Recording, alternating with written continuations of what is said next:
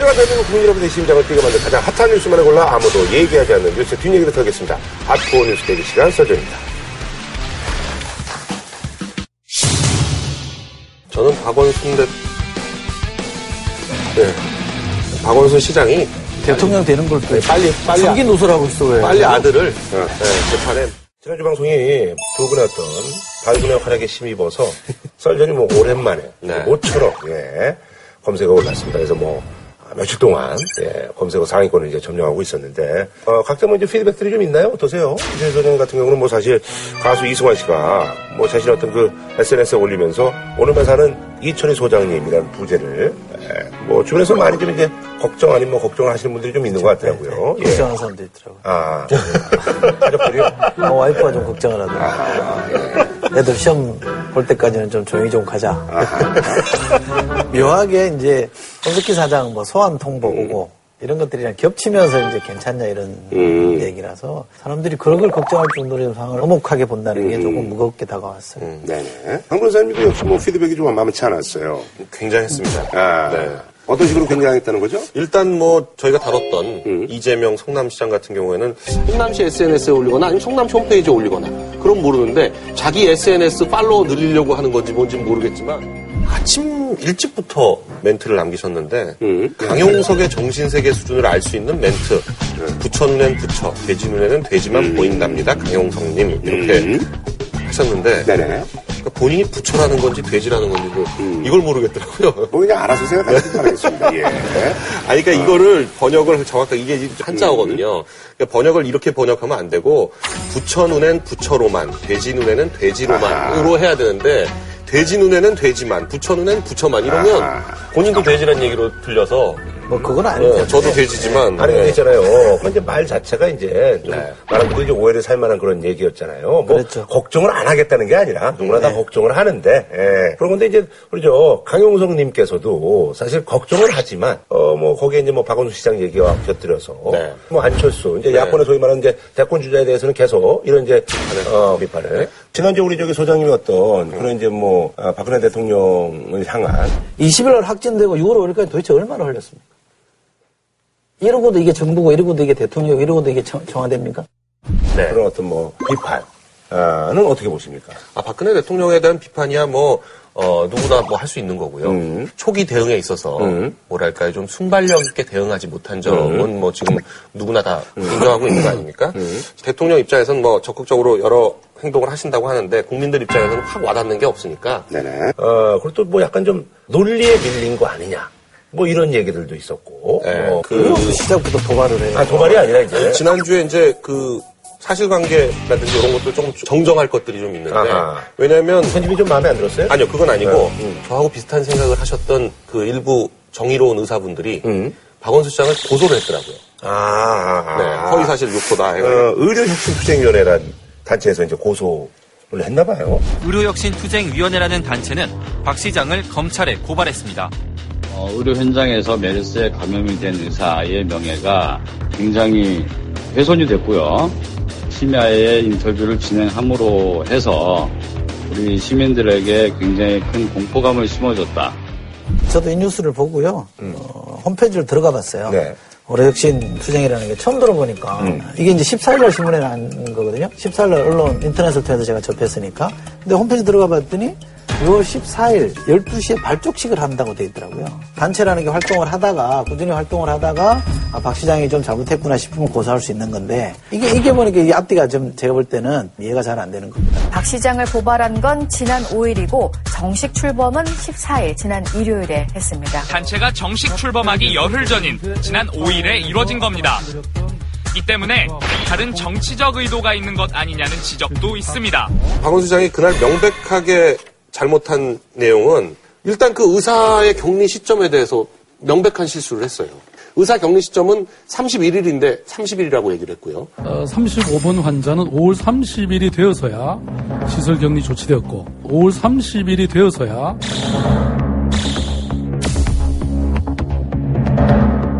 그렇기 때문에 이 의사가 자기가 격리돼야 하는데도 격리를 안 하고 돌아다니는 것처럼 음. 그렇게 된 게 지금 문제가 있는 거고요. 그런 상황에서 그걸 그렇게까지 성급하게 기자회견을 했어야 되는지 저는 그때도 계속 말씀을 드렸던 건데 그러고는 본인이 이제 대책 본부장이 된다고 했고 준전시 상황이라고 선포를 했거든요. 그런데 서울의료원 진료부장은 8일 날 뭘 했냐면 소속 의료진 90명한테 메르스 환자 받지 말라고 그렇게 이메일을 보냅니다. 진료부장이 부원장과 원장과 상의 안 하고 이런 이메일을 보냈을 거라고는 보여지지 않는데 어찌됐거나 진료부장은 뭐 직위 해제는 됐지만요. 8일날 이런 이메일이 나왔다는 건 서울시의 직접 관할하에 있는 서울의료원조차도 제대로 준비를 안 한 상태에서 일단 순전시 상황이라고 선포부터 하고 본 거죠.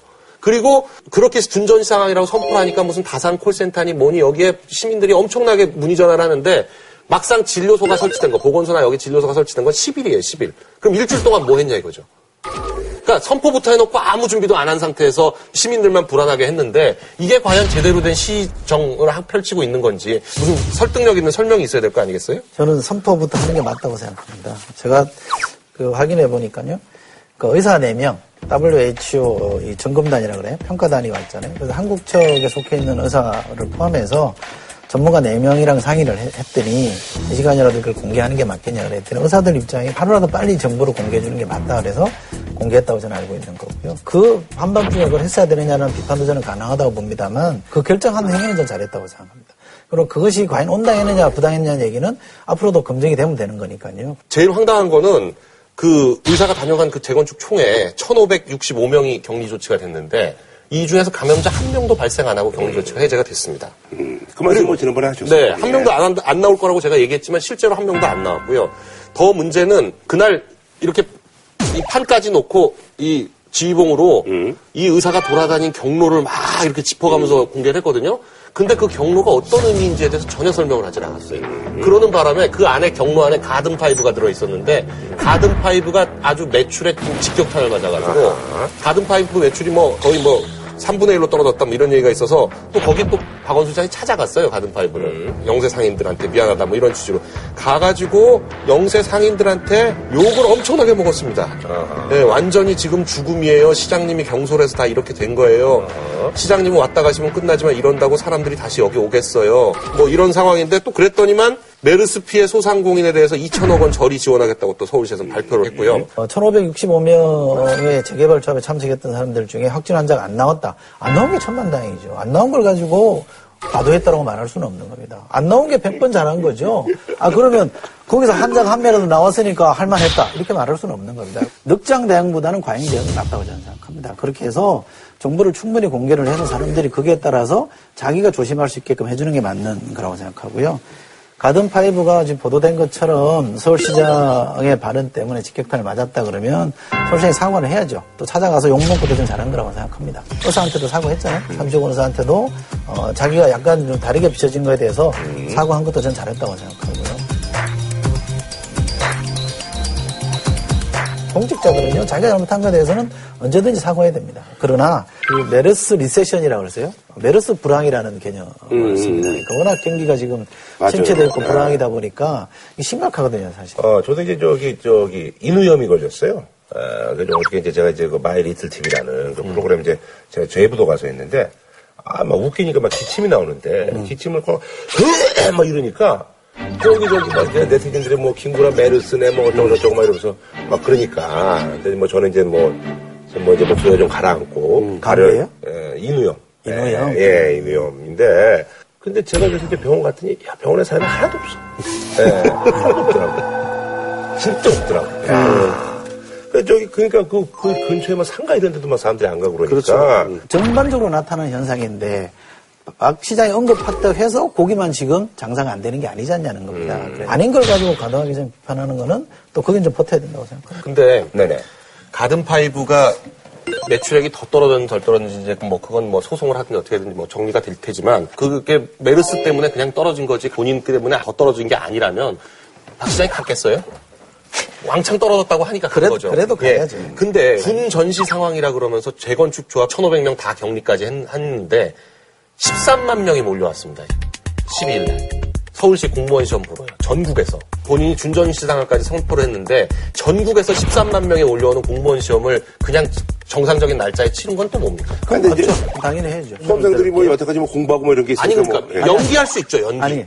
공부를 해서 시험을 안 설명- 보는 게 아니니까. 설명을 들어볼게요. 네. 그러니까 재개발조합 총회에 간 사람들은 1565명이라고 합니다만 거기에 환자가 있는지 몰랐단 말이죠. 그런데 13만 명이든 130만 명이든 간에 환자나 증상 있는 사람이 못 들어오게 막으면 거기는 전혀 이상이 없는 거잖아요. 그러니까 서울시는 거기에 뭐 체온계라든지 발열을 재는 열을 체크하는 기계를 갖다 놓고 잘 막았잖아요. 무방비 상태로 당하느냐 아니면 충분히 이 대비된 상태에서 행사를 치느냐는 많이 다른 겁니다. 그렇기 때문에 이거는 큰 문제가 없는 겁니다. 그리고 자가 격리한 사람들은 자가 시험을 볼 수 있게끔 해줬잖아요. 자가격리된 사람 중에 하나가 시험장까지 와가지고 시험장 앞에서 발열이 확인, 확인이 돼가지고 거기서 또 돌려보내주고 격리되고 이런 상황이 있었어요. 한 사람 있어요. 네, 한 사람 지방에서 온 있었어요. 사람이에요. 아니 이 의사도 한 사람이었어요. 그러니까 그 사람은 지방에서까지 서울까지 올라오는데 본인은 하여간 어떻게든지 시험을 봐야 될 거 아니에요. 시험 보기로 했으니까. 그러니 열이 나는데도 온 거예요. 지금 그 1,500명 똑같은 거예요. 아니죠. 그 격리한 거랑 똑같아요. 그 사람이 자가 격리 대상이었다라고 하면 해당 만일에 지자체에서 이, 이 사람이 지금 음성으로 지자체- 100개 망정이지 아니, 그러니까. 음성이 아니고 양성으로 아니, 판정됐으면 그러니까. 그 아니, 몽땅 다 아니, 자가격리해야 그러니까 돼요. 그 사람이 자가격리 상태에 있었다고 하면 자가격리를 관장하는 단위가 잘못된 거지. 자가격리된 사람이 맘만 먹으면 나갈 수 있는 시스템이 아니 제가 거지. 제가 말씀드린 아니, 건그 사람은 아니고 아니 서울에서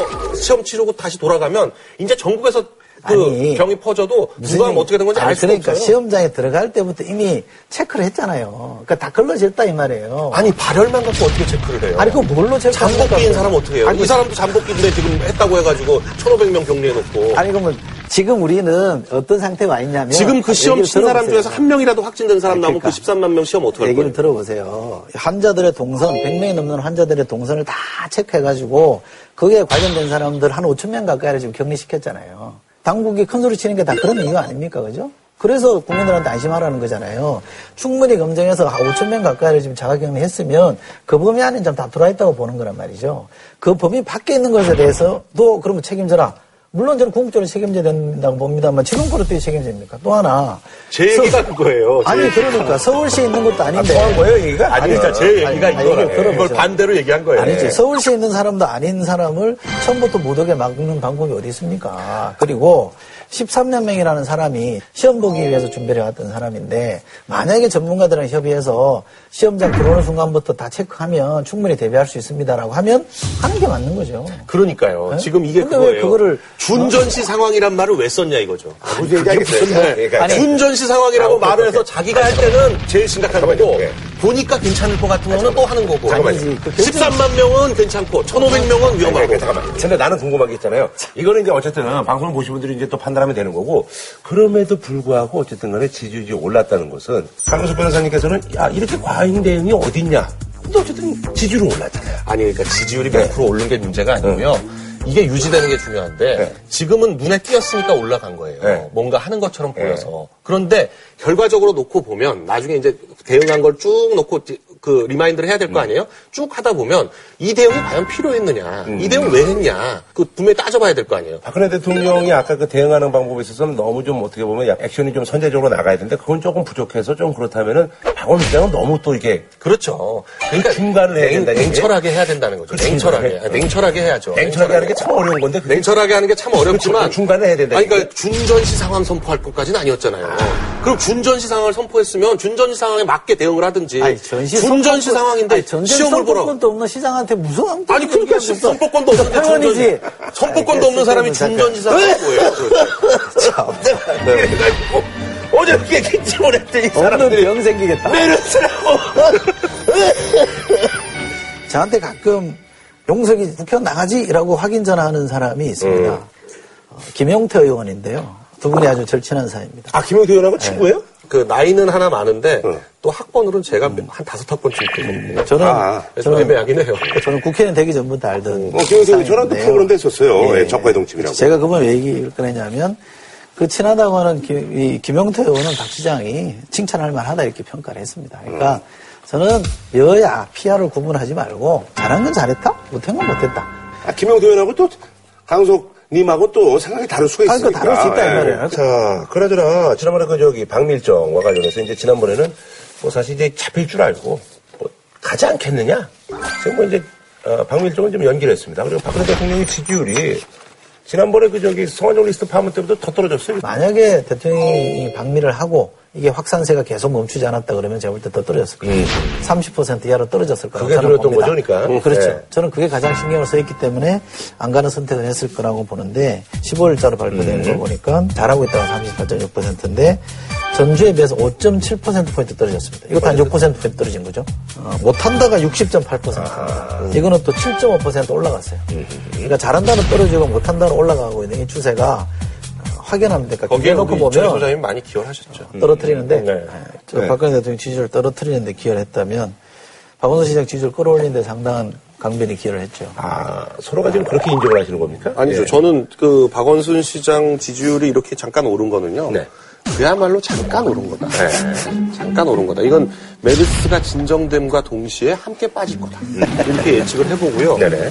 이게 얼마나 심각한지를 따져보면 노무현 대통령 때 30% 지지율일 때 그때 언론이 이 지지율을 어떻게 다루는지를 생각해보면 그 식물 대통령 수준으로 음. 봤고요.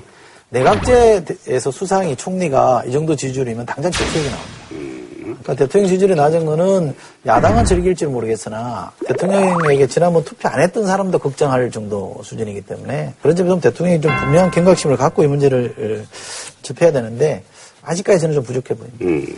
아니 그래서 그 지금 뭐 대응이라든지 뭐 이런 것들 자체가 뭐 국민들의 어떤 그 마음에 좀 와닿지 않는다는 뭐 그런 얘기가 있어요.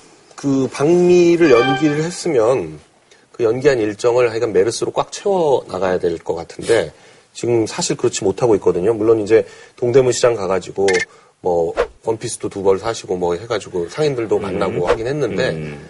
그 동대문 시장을 간 게 과연 적절한 대응이었는지 음. 그게 조금 애매하고요. 그러니까 뭐 경제를 살리자는 의미에서 이제 갔을 수도 있는데 네. 동대문하고 뭐 메르스는 큰 연관성이 뭐 지금 없는 상황이니까. 그렇죠. 네. 그러니까 경제를 살리자는 메시지인 것 같은데 어, 물론 이제 국립의료원이라든지 뭐몇 군데 이제 병원을 어, 들르긴 하셨는데 사진에서 좀 적극성이 안 보여요. 그러니까 지난번에 그 저기 네. 박근혜 대통령이 사실 이제 그 많은 국민들이 조금 실망했던 게 사실 이제 메르스로 이제 사망자가 나왔던 그날 뭐 지금 뭐 혁신 경제가 뭐 거기 가셔서 뭐 네. 웃고 있는 거 그것도 뭐 이제 보수 언론에서 많이 좀 네. 다루더라고요. 보수 네. 언론조차도. 네. 네. 그러니까 지금 메시지 관리가 제대로 안 되고 있는 건데 음. 사진도 사실 뭐 그 VIP 사진 같은 경우에는 굉장히 그 정제돼서 나가도록 돼 있거든요. 음. 그러면 방호복 입고 있는 의사나 간호사를 뭐 포옹이라도 한다든지 아니면 뭐 예, 수고한다. 이런 어떤 분명한 메시지가 전달이 돼야 되는데 상당한 거리를 두고 그냥 이렇게 고생하십니다 하는 표정으로 된 사진들이 나와요. 그 박근혜 대통령이 또 성격 아닐까 하는 또 생각. 그렇죠. 이제 박근혜 대통령이 여태까지도 그랬지만 늘 이렇게 화끈하고 절, 뭐 이런 성격이라기보다는 절제죠. 절제, 뭐. 절제돼 있고 감정을 그래도 가능한 드러내지 않고 뭐 이런 그 걸로 여태까지 비춰졌기 때문에 새삼스럽게 여기서 막 뭐 그 사람들을 껴안고 이게 좀 아, 본인한테 안 맞는다고 판단했을 수도 있을지 모르지만 옛날에 네. 왜그 군부대 방문했을 때 장병들하고 그때는 장병들하고 뭐 정말 정말 자기 자식 거라는 뜻이 이렇게 포옹을 한 거기 때문에 꼭 그런 건 아닐 거라고 저는 보는데 오늘 아침 신문에 그 조선일보 사회 2부장 권석천 부장에서 칼럼을 보니까 이런 대목이 눈에 딱 들어왔습니다. 대통령은 세월호 사건, 정인의 문건, 서완종 리스트를 거치면서 스스로를 여론에서 자가격리시켜왔다. 요즘 자가격리란 말이 얘기잖아요. 대통령은 여론에서 스스로를 자가격리 시켰다면 국민은 지금 정부를 못 믿으니까 메르스로부터 자가격리를 시키고 있잖아요. 안 움직이는 거잖아요. 그러다 보니까 이제 경제에 큰 데미지를 주고 있는 건데 타인의 아픔을 머리로 이해하는 거를 우리가 심퍼시, 동정이라고 얘기하고요.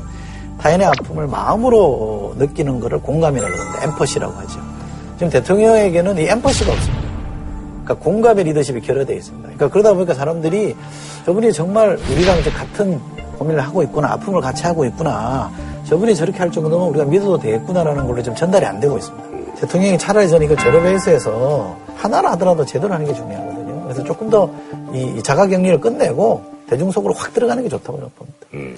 아니, 그러자 이제 우리 안철수 의원이 네. 13일 날 한국하고 이제 WHO 메르스 합동평가단의 기자회견에서 문전박대를 당했는데 참 저는 이 안철수 의원이요. 네.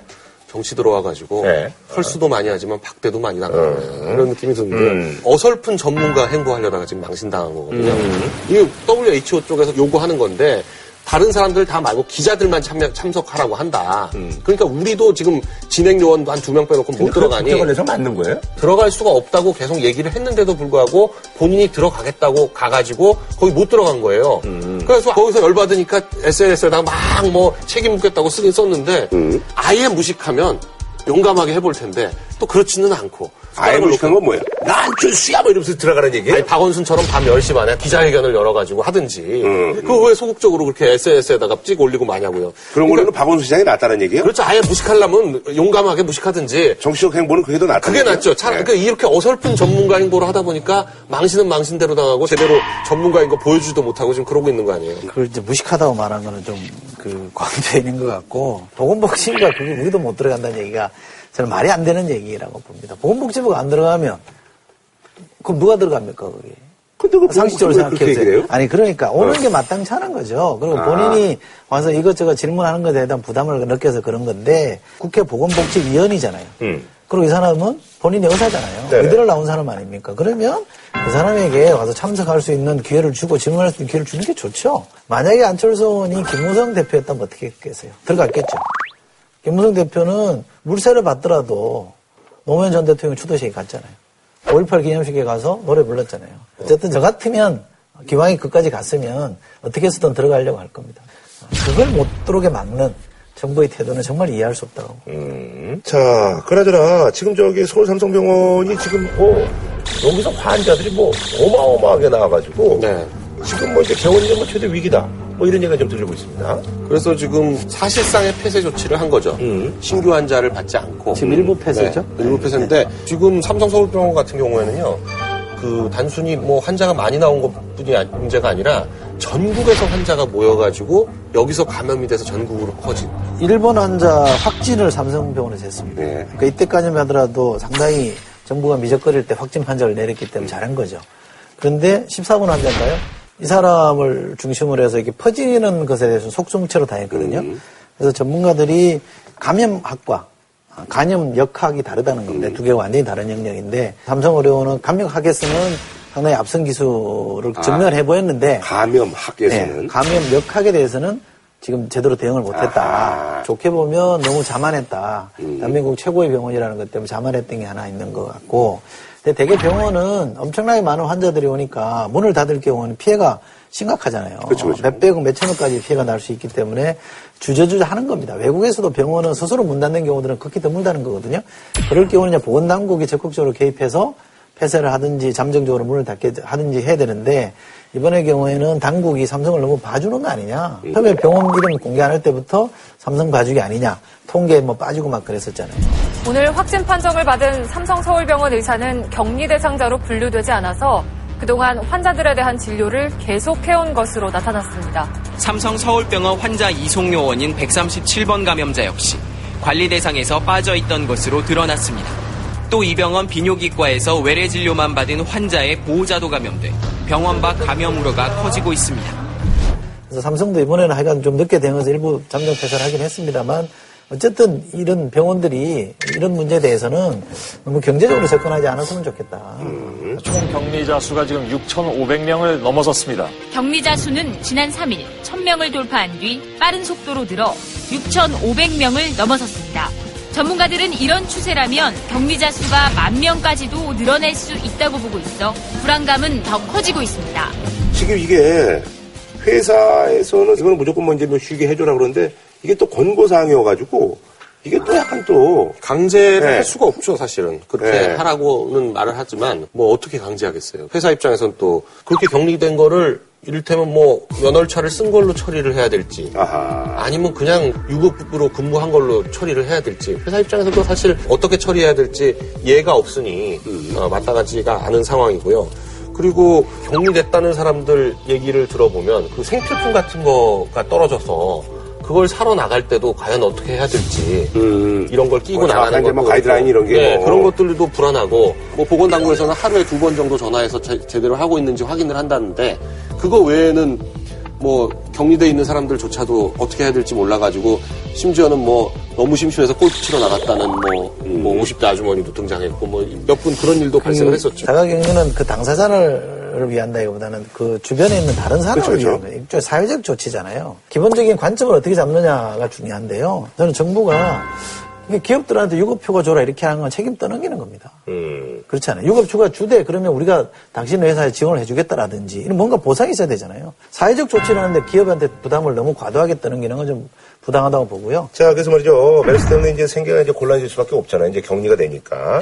정부에서 이제 대책을 마련을 했는데. 소득이나 재산, 직업 유무하고 관계없이 1인 가구 같은 경우에는 40만 9천 원. 네. 그리고 4인 가구 같으면 110만 5,600원. 이렇게 뭐 기준이 있더라고요. 2인 가구, 뭐 5인 네. 가구까지 해가지고. 네. 네. 근데 여기에 대해서 이제 하루만 격리되더라도 한 달 생계비를 지원한다. 뭐 이런 대책 때문에 또 뭐 논란이 되기도 하고요. 그래서 뭐 이제 뭐 세금을 왜 이렇게 뭐 그딴 데다 쓰냐 뭐 이래가지고 또 그렇게 뭐또 음. 얘기도 있고요. 하여간 뭐 이런 어떻게 해야 되는지에 대한 기준 같은 게 지금 현재 안 잡혀 있으니까 음. 일단은 급하니까 지원하고 네. 나중에 정산을 해야 되겠죠. 보상하고 뭐 지원해주는 것 에 있어서요. 저는 의료진도 좀 포함을 시켜주면 좋겠다는 생각합니다. 의사나 간호사들이나 간호조무사 이런 사람들 진짜 죽을 맛이잖아요. 실제 치료 현장에 있는 이런 사람들은 죽을 예. 맛인데 방호복이라고 그러죠. 감염 안 되게 하는 거. 중독 뭐 그렇다고 그러더라고요. 막, 어, 예. 입고 벗는데 많이 시간 걸린대요. 음. 그리고 어디도 제대로 안 되고 워낙 지금 과, 네. 과로에 시달리고 있는 사람들이 많아서 저는 어른인에 대해서는 좀 치아를 좀 했으면 좋겠어요. 작년에 이제 뭐 세월호 이럴 때는 사실 네. 이제 뭐 국민들이 이제 뭐 추도라든지 그렇죠. 뭐 추모 개념으로 해서 이제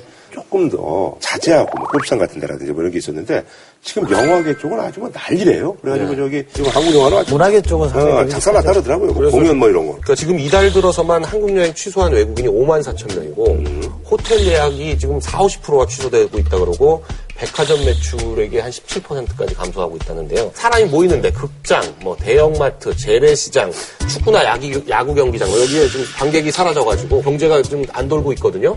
그런데 다들 이 메르스가 얼마나 심각하냐만 전문가들이 얘기하지 그렇지 않다고 얘기를 못하는 분위기예요. 지금 이미 벌써 한 달 가까이 우리나라에 와 있었기 때문에 의사들도 그렇고 메르스의 대응 능력이 많이 향상된 상황이니까 그렇게까지 걱정할 건 없다. 일상생활을 자제할 정도로 그렇게 심각한 상황이 아니기 때문에 너무 그렇게 걱정해가지고 그 경제 활동을 안 해가지고 경제가 지금 다운되는 게 사실은 더 큰 문제다 그런 거죠. 이렇게 죽을 병이다. 이게 걸리면 한 번 걸리면 죽는다.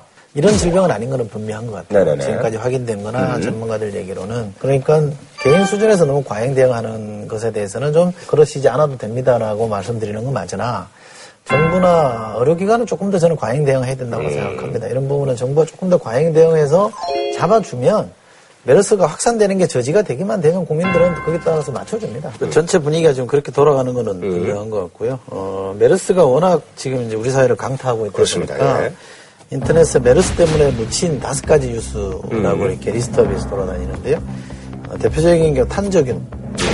그 오산 미군기지에 네, 탄저균 회락 사고 난 것도 제대로 안 짚어졌죠. 음. 사실 치사율은 메르스보다는 뭐 엄청 높은 건데. 살상무기니까요. 이건 네. 대형 사고가 날 만한 거였으니까. 그 다음에 국토교통부에서 5대강 사업을 추진한다. 음. 4대강에다가 섬진강을 더해서 5대강 사업을 아. 추진한다는 게 일부 언론에 보도가 됐습니다만 그것도 뭐 크게 한 뉴스가 안 됐고요. 어.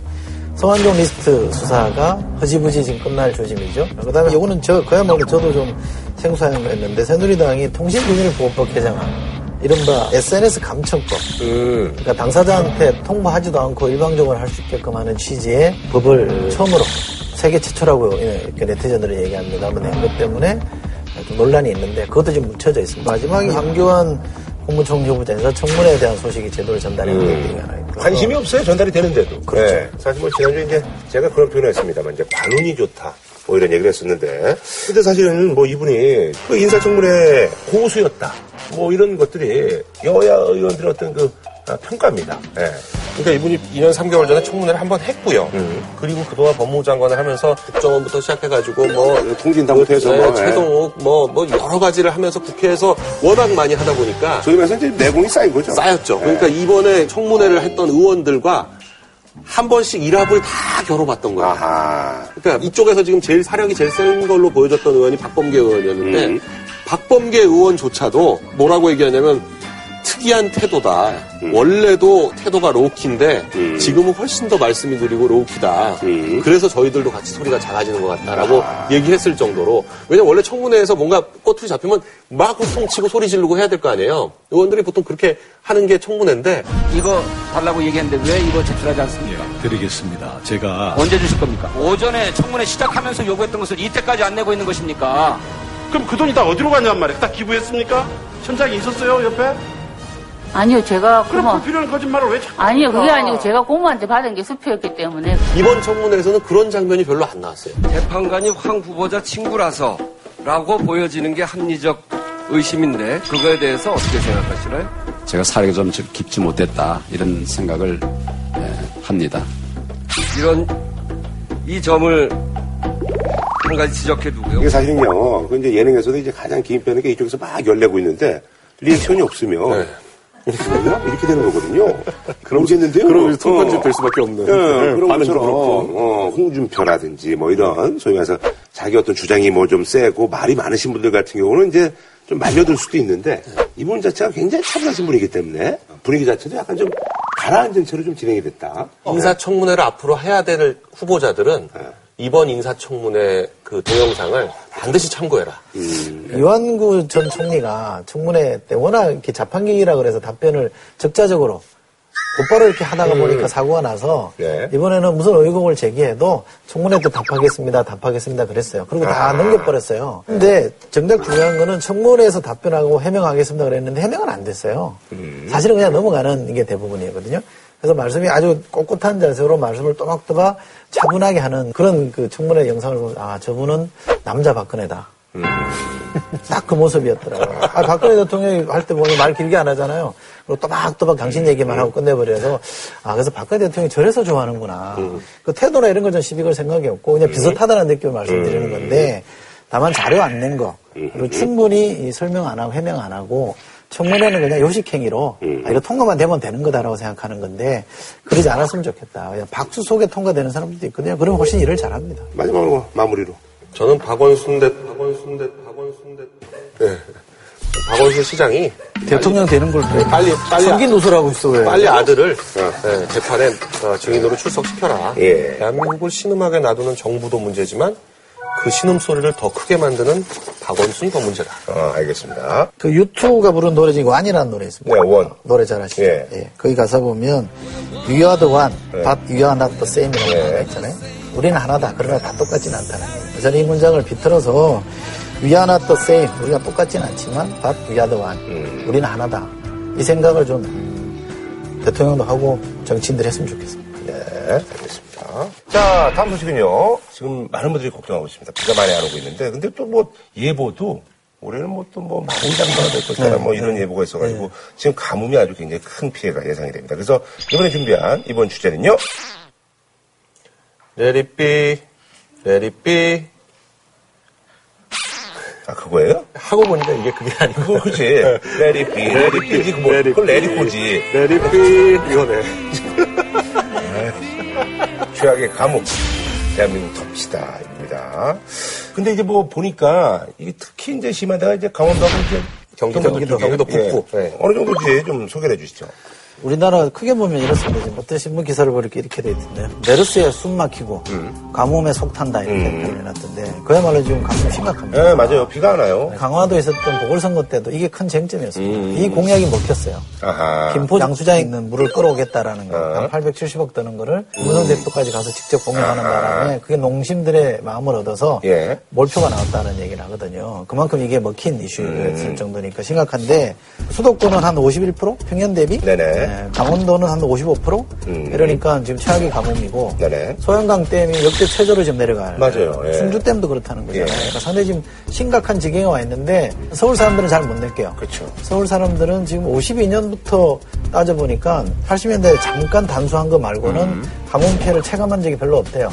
상당히 지금 행운을 누리고 있는 거라고 지적을 하는데 아니 그래서 가뭄 때문에 이게 야채값이 많이 올라가지고 애도 엄청 올랐더라고요. 어 채소값 많이 올랐어요. 네. 채소값. 그 6월 8일 기준으로요. 네네. 그 다락시장의 배추 한 포기 가격이 2,393원인데 음. 1년 전에 760원이었으니까 네네. 두 배가 넘게 오른 거죠. 음. 배추 외에 다른 채소 같은 경우도 1년 전 대비해서 양배추는 185%, 음. 대파 120%, 시금치 54%, 양파 48%, 무 41%가 올랐다고 하니까 네네네. 그러니까 굉장히 지금 채소 가격들이 오른 거죠. 이건 네. 가뭄 때문에 채소 그, 그 소출이 안 좋아지니까 이렇게 돼서 밭작물들이 물이 없으니까요. 다 말라 죽는 거죠. 그렇죠, 그렇죠. 네, 말라 예. 죽는 거예요. 아주 심각하대요. 근데 지금 이제 뭐 농민들은 뭐 기후제까지 지낸다고 하는데 사실 정부가 이제 대책을 좀 세워야 되는데 이것 자체도 이거 사실 뭐 골든타임을 놓치는 게 아니냐 뭐 이런 얘기가 좀 있어요. 그러니까 우- 우리나라가요 2000년대 초부터 물 부족 국가라는 말을 많이 들었잖아요. 음, 많이 들었죠. 물 부족 네. 국가라고 얘기를 하는데 그 153개국 중에서 129위일 정도로 물 부족입니다. 음. 그게 뭐냐면 비가 오는 양으로는 그렇게 적게 오는 건 아닌데요. 좁은 국토에 너무 사람이 많이 살기 때문에 음. 1인당 그 수자원 양으로는 전 세계에서 129위다. 음. 그러니까 굉장히 뒤처지는 거고요. 그리고 1297억 톤 정도가 1년에 오는 양인데 그 중에 실제로 활용하고 있는 건 333억 톤이니까 26%만 활용하고 있는 거고 왜냐면 바다랑 다 흘러가고 이걸 저장을 안 해놓으니까.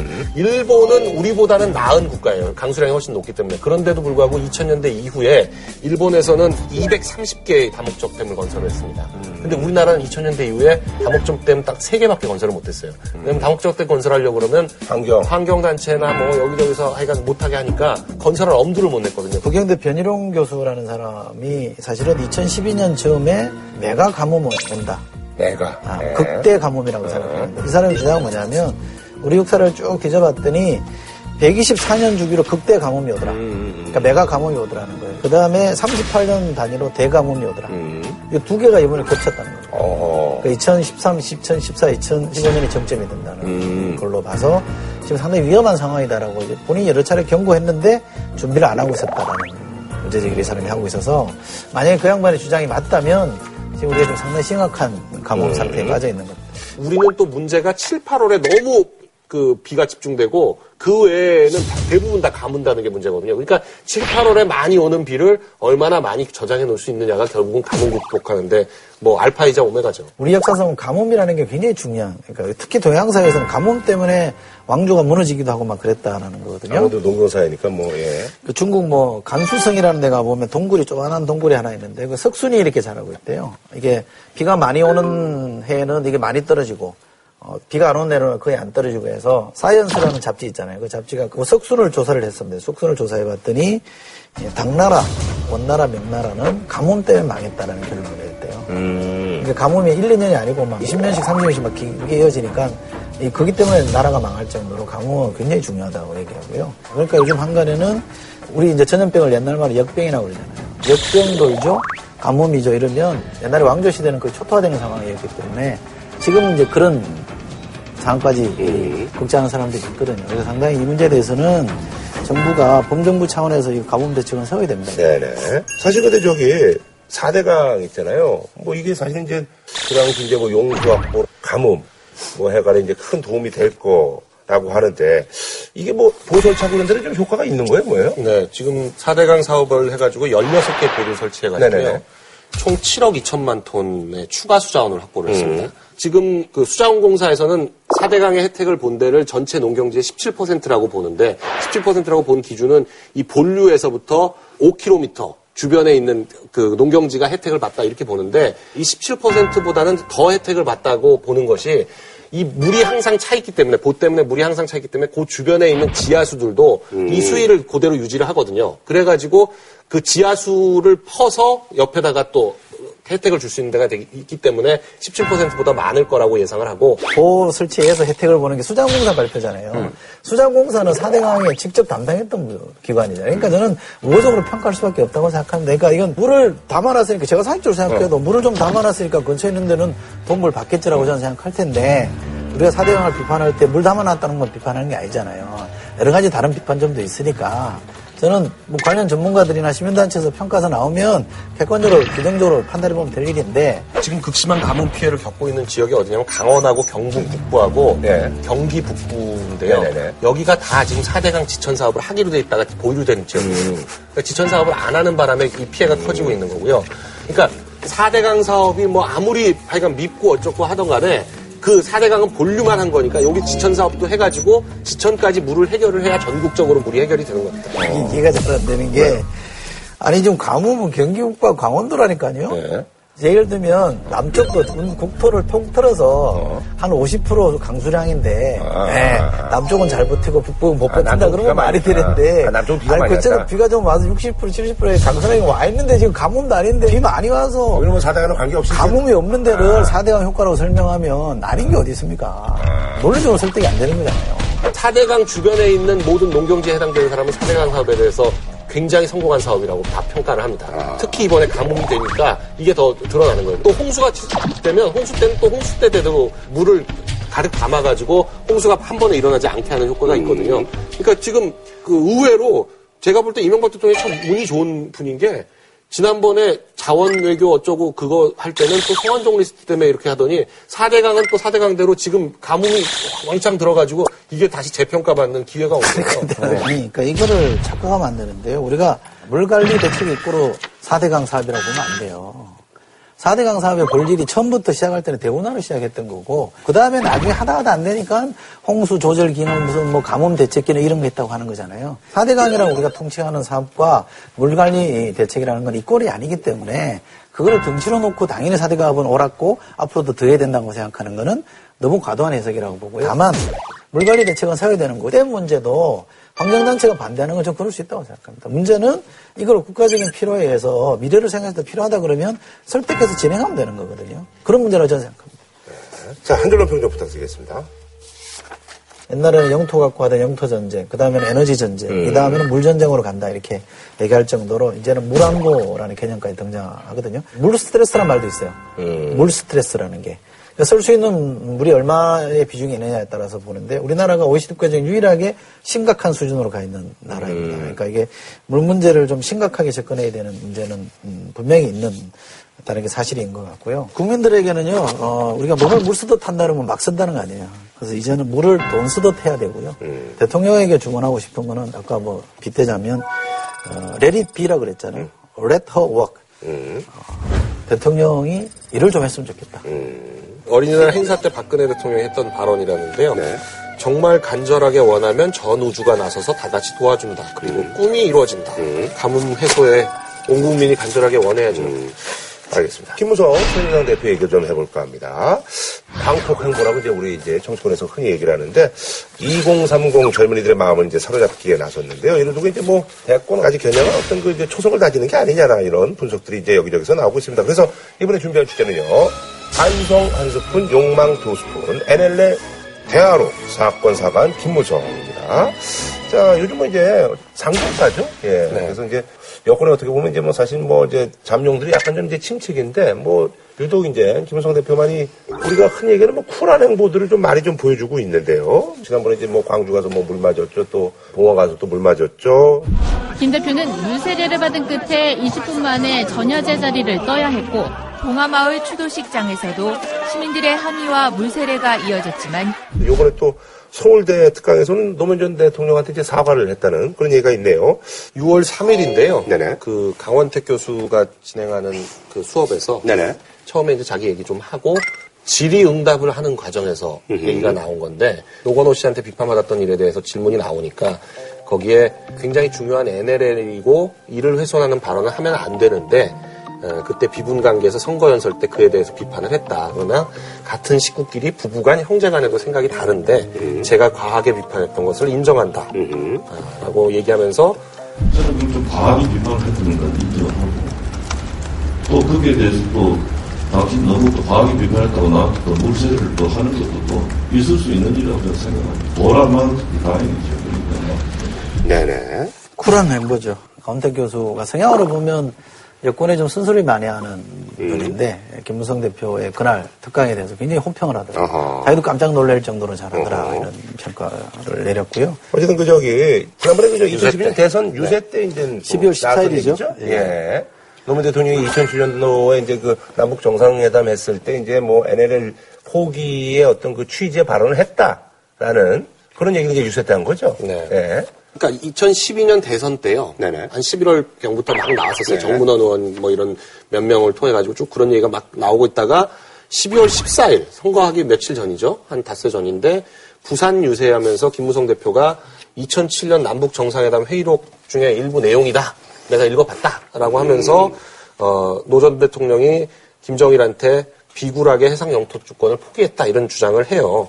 대한민국의 노무현 대통령이 북한의 김정일에게 한 말입니다.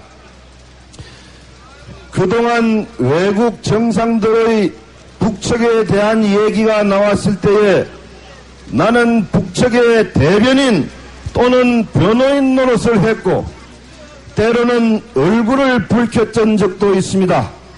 제가 여러분 앞에 이 내용을 낭독하면서 너무나 슬픔에 적여서 북받쳐서 제대로 읽지 못했습니다.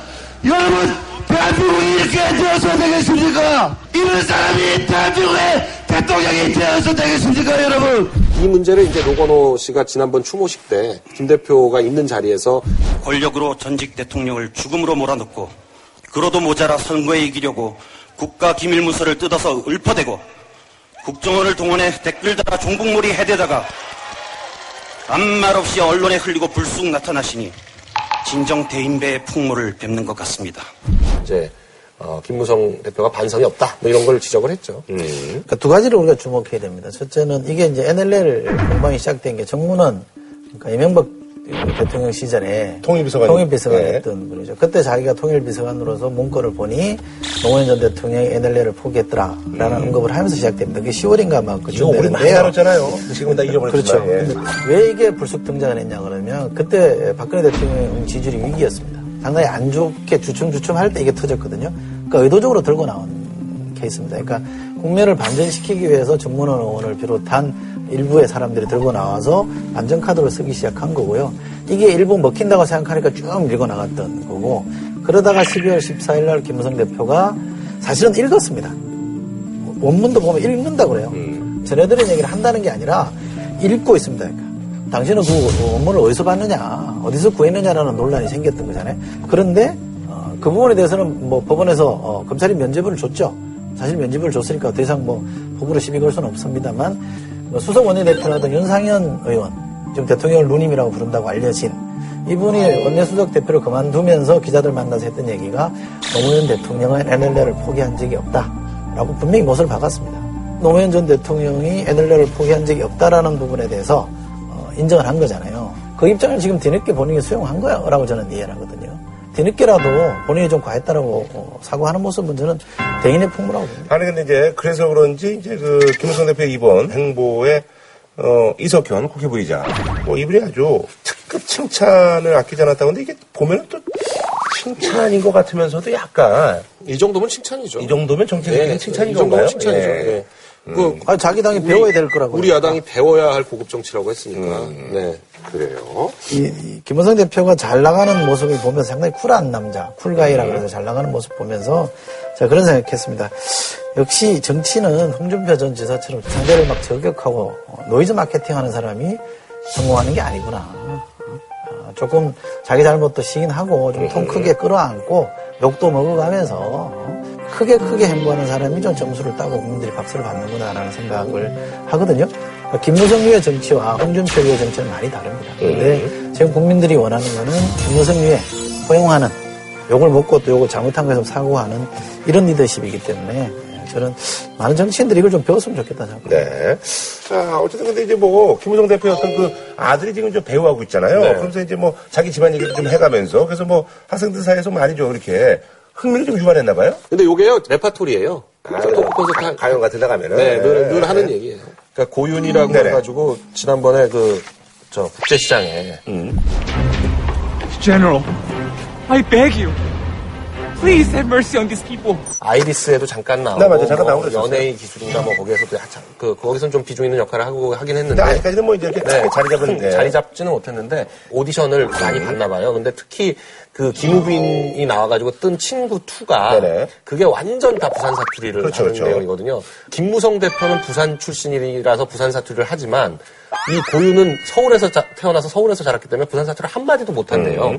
그런데 그 친구 2 오디션을 볼래니 뭐 이렇게 다 부산 사투리로 하는 욕이 나와 있어서 그러니까 아버지한테 이제 가르쳐 달라고 그랬군요. 네, 가르쳐 달라고 해서 아버지가 밤중에 술 먹고 들어와 가지고 이게 또 글씨도 안 보이는 걸 막 돋보기를 두 개나 끼고 놓고 야 이 자식아 뭐 어쩌고 하면서 욕하는 거를 음. 가르치려고 해보니 하다가 도저히 이거 못하겠더라. 욕도 너무 자기는 평생 해보지도 않은 너무 살벌한 욕이 돼서 이거 못하겠다라고 해가지고 결국 그 오디션을 떨어졌다. 음. 뭐 이런 얘기를 한 거는 이제 자기 아들이 영화배우를 하는데 뭐 일부 시선이 뭐 아버지가 좀 도움을 주는 거 아니냐, 뭐 국제시장에도 꽂아준 거 아니냐, 뭐 이런 의혹도 있고 그러니까 그게 아니라는 거를 이제 얘기하려고 한 거고요. 이제 뭐 나도 이렇게 좀 가정적인 사람이다. 그렇죠. 뭐 이제 이제. 그런 걸 여러 네. 가지 이렇게. 근데 요게요. 반응이 좋은가 보죠? 이게 뭐, 예. 반응이 좋으니까 이 얘기를 계속 하겠죠. 어, 예. 어, 어쨌든 이제 뭐 박근혜 대통령하고 이제 불화설은 뭐 이제 계속 뭐 긴장감 이런 것도 이제 계속 뭐 이제 어, 지금 있는 상황인데 국정은 결과적으로 마비 상태가 되고 정부는 무기력화 될 것입니다.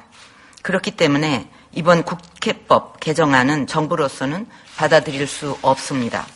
일단 또 박근혜 대통령한테 또 이게 한 번 또 숙이는 그런. 네.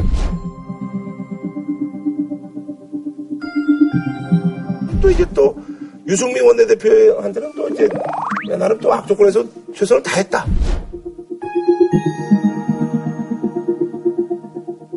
또 이렇게 또 유승민 원내대표를 또 언론은 또 그런 모습 이런 것들이 이제 정치력이죠. 정치력이죠. 네. 정치력이죠. 이제 쉽게 보면 엄마하고 여동생, 저 남동생하고 둘이 싸웠단 말이에요. 그럼 그 중에 형이 끼어들어서 누가 옳다 이렇게 말하면 싸움이 더 커지잖아요. 그러니까 엄마한테는 좀 이해를 구하고 동생은 또 동생 입장한테 이해를 구하는 그 맏형의 역할을 좀 한다고 봐야 되는데 저는 대통령과 우리 당의 뜻이 다를 수 없다라는 말은 우리가 잘못했다는 신호로 저는 읽히지 않습니다. 대통령 보고 오버하지 마라. 뭐 당신 뜻이나 우리 뜻이나 크게 다르지 않을 거고 크게 보면 한 몸인데 그렇게 자꾸 우리에 대해서 이렇게 못 믿어서 그렇게 하느냐라는 저는 항변도 좀 담겨 있다고 보거든요. 아 그렇게 보세요? 그쪽 입장을 좀 물어봤어요. 아 그쪽 입장은 어디? 김무성 대표 어, 쪽 입장을 어. 좀 물어봤더니 김무성 대표의 입장은 그거라는 거예요. 그 박근혜 정부는 새누리당 정권이다. 아, 새누리당과 박근혜 정부를 따로 떼서 생각할 수 없다. 음. 네요. 근데 그 그대로 아니 이거. 그대로예요. 아니 난 뭐 좀 자세하게 설명을 할 줄 알았더니 그대로 그 아니 근데 어쨌든 간에 지금 뭐 대통령이 이런 뭐 거부권 행사니 뭐 이런 얘기가 나오는데 그게 근데 그거예요 그냥? 지금 한, 한 말씀 중에 박근혜 정부는 새누리당 정부다라는 말에는 박근혜 대통령이 전혀 동의 안 할 겁니다. 이게 왜 새누리당 정부야 내 정부지. 아. 그러니까, 그러니까 왜 대통령제 하에서는 레이건 행정부, 뭐 카트 행정부, 오바마 행정부 이렇게 붙이지 민주당 행정부 이런 말 잘 안 쓰거든요. 제가 아, 추론컨대 대통령은 새누리당 정부라는 생각은 요만큼도 안 할 거예요. 음. 공동 운명체란 정도로 김성 대표는 얘기한 것이지 이- 이게 이 박근혜 정부는 새누리당 정부다 이렇게 얘기하면 더 혼날 거요. 거기 이제 붙어 있는 얘기가 박근혜 정부가 성공해야 어, 새누리당 정권이 성, 성공한 것이고 그래야 새누리당 정권이 어떻게 기대가? 그에 재집권 할 수 있다. 이렇게 얘기를 하는 거니까요. 그러니까 적절하게 알아서 잘하겠다는 얘기겠죠. 굉장히 근데 원론적인 얘기를 원론적인 들었군요. 얘기인데 적절하게 알아서 하겠다는 예. 거예요. 김무성 대표가 아마 생각하고 있는 건 이럴 겁니다. 만약에 이번에 유승민 대표가 찍어내기 당했다. 새로운 친바 원내대표가 들어온다 그러면 굉장히 고, 본인이 힘들어집니다. 이한구 원내대표 시절에 김무성 대표 잘 안 보였어요. 상당히 곤궁한 처지였거든요. 그러니까 순망치한입니다. 같이 가야 될 입장이라는 거는 김무성 대표가 누구나 잘 알고 있기 때문에 어, 청와대가 계속 유승민을 타겟으로 한 공세를 펼치고 있음에도 불구하고 저 타겟이 나한테로 오는 거다라는 걸 김무성 대표가 알고 있을 겁니다. 그러니까 아마 어, 적절하게 이렇게 해서 두루두루 이렇게 묶어서 잘 원만하게 타협하려고 하는 거죠. 예. 아니, 그래서 요즘 이제 일상으로 이제 다 가는 그런 노력들을 많이 좀 하시는 것 같아요. 그래서 이제 그 자전거. 이게 전기 자전거죠? 풋루스라는 자전거죠, 이게. 여의도 한복판 달리고 이제 다리 이렇게 벌리고 이렇게 이제 타는 모습들 이런 것들은 어 센스가 있어요. 예, 수영은 없이 갔다 고 그러는데 이거는 이제 사진을 누가 또 이거는 찍어줬겠죠 누가? 아니 요게 물어보니까 기자들을 만나러 가는 자리였는데 야, 기자가 찍은 거예요? 네, 기자가 기자가 폰타로 찍은 이거 다 연출이에요. 뭐 사실 이런 것들이야 진짜 뭐 정치인들이 뭐 다 연출해서 찍는 거겠죠? 아니, 그러니까 그 연출해서 찍은 사진의 또 대표적인 게 이 사진인데. 뭐야? 또 박원순 씨가 사진 네, 왔어요? 네. 2012년에 아, 그 2012년 거면 또 외국인 된 관, 건데. 외국인 관광객 대상으로 바가지 요금 점검한다면서 일본인 관광객으로 변장해서 암행하는 사진이에요. 어. 이 사진 누가 찍어준 거예요? 음. 진짜 암행하는 것처럼 보이긴 하는데. 어, 근데 시민들은 다 쳐다보고 있긴 해요. 아, 그래 알겠습니다. 예. 나이 그리고 또 얼마 전에 그 저기 메르스 확진 환자가 이제 찾았던 그 식당을 네. 찾아가지고 이제 가족들하고 이제 밥을 먹고 이래서 평소에 수백만 원 매출이 오르던 데인데 하루 매출이 3만 원으로 떨어졌다고 해가지고. 라고 행사 치르고 어디 이제 약속된 밥집을 갔는데 이, 이 밥집 얘기를 들은 거예요. 돼지국밥집 얘기를 밥 먹다가 듣고 스톱하고 야 글로 가자. 옮겨, 옮겨 가자라고 한 거 보면 그 감이 좋은 거죠. 비교가 되는 게 박원순 시장 같은 경우에도 또 준비했어요? 환자 방문했던 식당에서 먹으려고 했다가 또 취소를 했어요. 아 그럼 미리 양해를 네. 구했다는 거 아니에요? 요것도 요것도 비교가 되는 장면이에요. 네. 하여튼 뭐 준비를 많이 해오셨네. 예. 아, 지난주에 하도 밀렸다 그러니까. 아니 이거는 좀 미리 양해를 구했다 그러니까. 아니 그러잖아 김문성 대표가 뭐 나는 뭐 이제 70 넘어서까지 뭐 정책 생각이 없다. 그래서 이제 뭐 일각에서는 이제 앞으로 이제 6년은 더 한다는 얘기는 어쨌든 간에 뭐 의원보다는 이제 뭐 대권에 이제 도전하는 거 아니겠느냐 뭐 이런 얘기가 좀 나오고 있는데 만으로 현재 63세거든요. 그러니까 2년 지나면 만 65세고 대선 임기가 5년이니까 70세면 딱 떨어지거든요. 그러니까 이런 걸로 봤을 때 대권 자격이 없다고 생각한다 뭐 이렇게 말은 하고 다니시는데 실제로는 대선에 대한 의지 표명이 아닐까 저는 그렇게 보여집니다. 아 근데 나 스스로 이제 대권 자격이 없다고 생각한다. 근데 이렇게 얘기하면 또 뭐 권력력이 없는 거 아니냐 뭐 이렇게 얘기하는데 그건 또 아닌가 보죠? 그러니까 애매하게 하는 거죠. 네, 김무성 대표는 권력력이 너무 있어 보이니까. 아 그래요? 네, 오히려 이제 없다. 이렇게. 아, 그래요? 네. 뭘 해도 좋게 보이지 뭐. 그래 이제 한 줄로 평 좀 갈까요 그럼? 예. 미국의 신학자입니다. 제임스 클라크라는 사람이 이런 얘기를 했습니다. 그러니까 정치인은 politician, 다음 선거를 생각하고 정치가는 statesman은 다음 세대를 생각한다라는 말을 합니다. 김무성 대표가 너무 다음 대선만 보지 말고 다음 세대를 보는 정치를 했으면 좋겠다. 이 제목이 반성 한 스푼, 욕망 두 스푼이거든요. 욕망으로라도 사과하는 야당 정치인이 누가 있었냐. 아, 야당에서도 이런 모습 보고 싶다. 네. 자 저희는 다음 주에 찾아뵙도록 하겠습니다.